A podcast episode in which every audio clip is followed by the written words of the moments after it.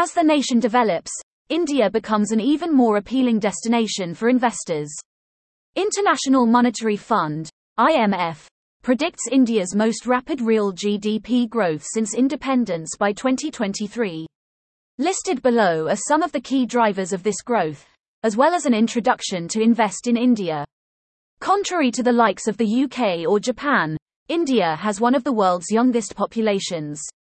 CIA reports that over 85% of the populations are under 55 years old, as suggested by the United Nations. Within this large workforce are the third largest group of scientists and technicians globally.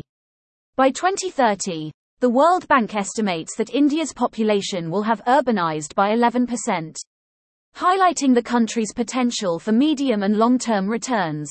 Improved infrastructure across several sectors, including energy, roads, urban development, and railroads, permits better efficiency for business and personal use in India. Indian international business has been streamlined in the last several years, leading to a rise from the 142 ranked country in the World Bank's Ease of Doing Business rankings in 2014 to 63 by 2019. Similarly, India has jumped from 81 in the 2015 Global Innovation Index up to 48 by 2020, increasing its ranking year on year. These measures highlight the rapid competitive gains the Indian economy is making every 12 months. Lastly, the University of Strathclyde and Lloyd's Register Maritime Project India and China to be the largest manufacturing hubs in the world by 2030.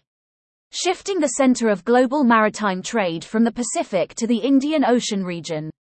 Based on these projections, it is clear that investing in India may have never been more lucrative. But how can you invest in India and which method is best for you? The Indian stock market. Investment in Indian stocks comes primarily in two forms foreign direct investment, FDI, and foreign portfolio investment, FPI. FPI exists passively and simply awards a share of a firm's profits. But FDI involves some control over the firm's management. India has two competing stock markets the more populous Bombay Stock Exchange, BSE, and the slightly smaller National Stock Exchange, NSE. Yet due to its greater trade volume, the NSE is a liquid market that attracts day traders and short-term investors. The competition between the markets ensures lower costs as well as greater efficiency and innovation. Some of the more common methods for investing in India include Global Depository Receipts, GDRs, India-focused mutual funds, exchange-traded funds, ETFs, exchange-traded notes, ETNs. GDRs are the receipts under which Indian companies list themselves on the London Stock Exchange. This is likely the most accessible way to acquire a holding in Indian firms. You may also contact the Indian market directly with international trading accounts. Though you may need to pay forex exchange commissions or fees. Many different investors' finances make up a mutual fund.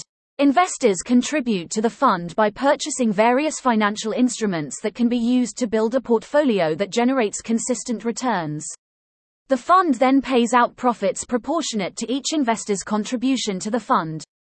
Investors may seek mutual funds focused on Indian financial instruments to gain access to diversified investments in the country under professional management.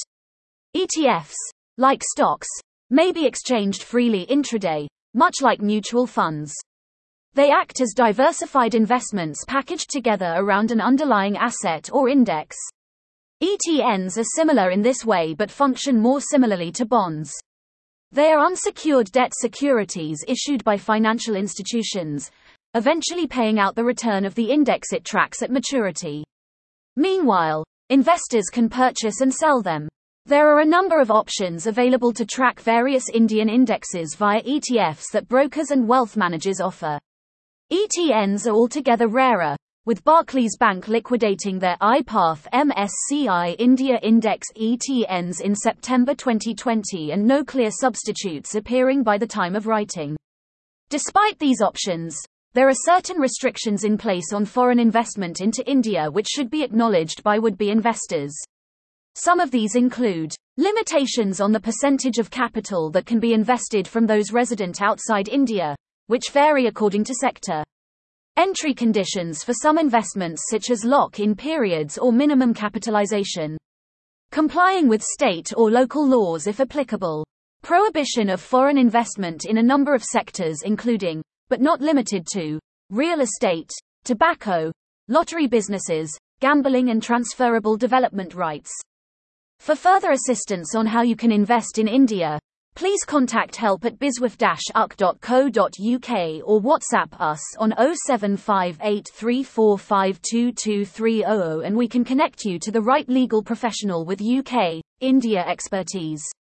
Visit https colon slash slash www.biswif-uk to find out more about how we can help you with our other business services. Check our five star testimonials and watch our YouTube channel or listen to our podcasts.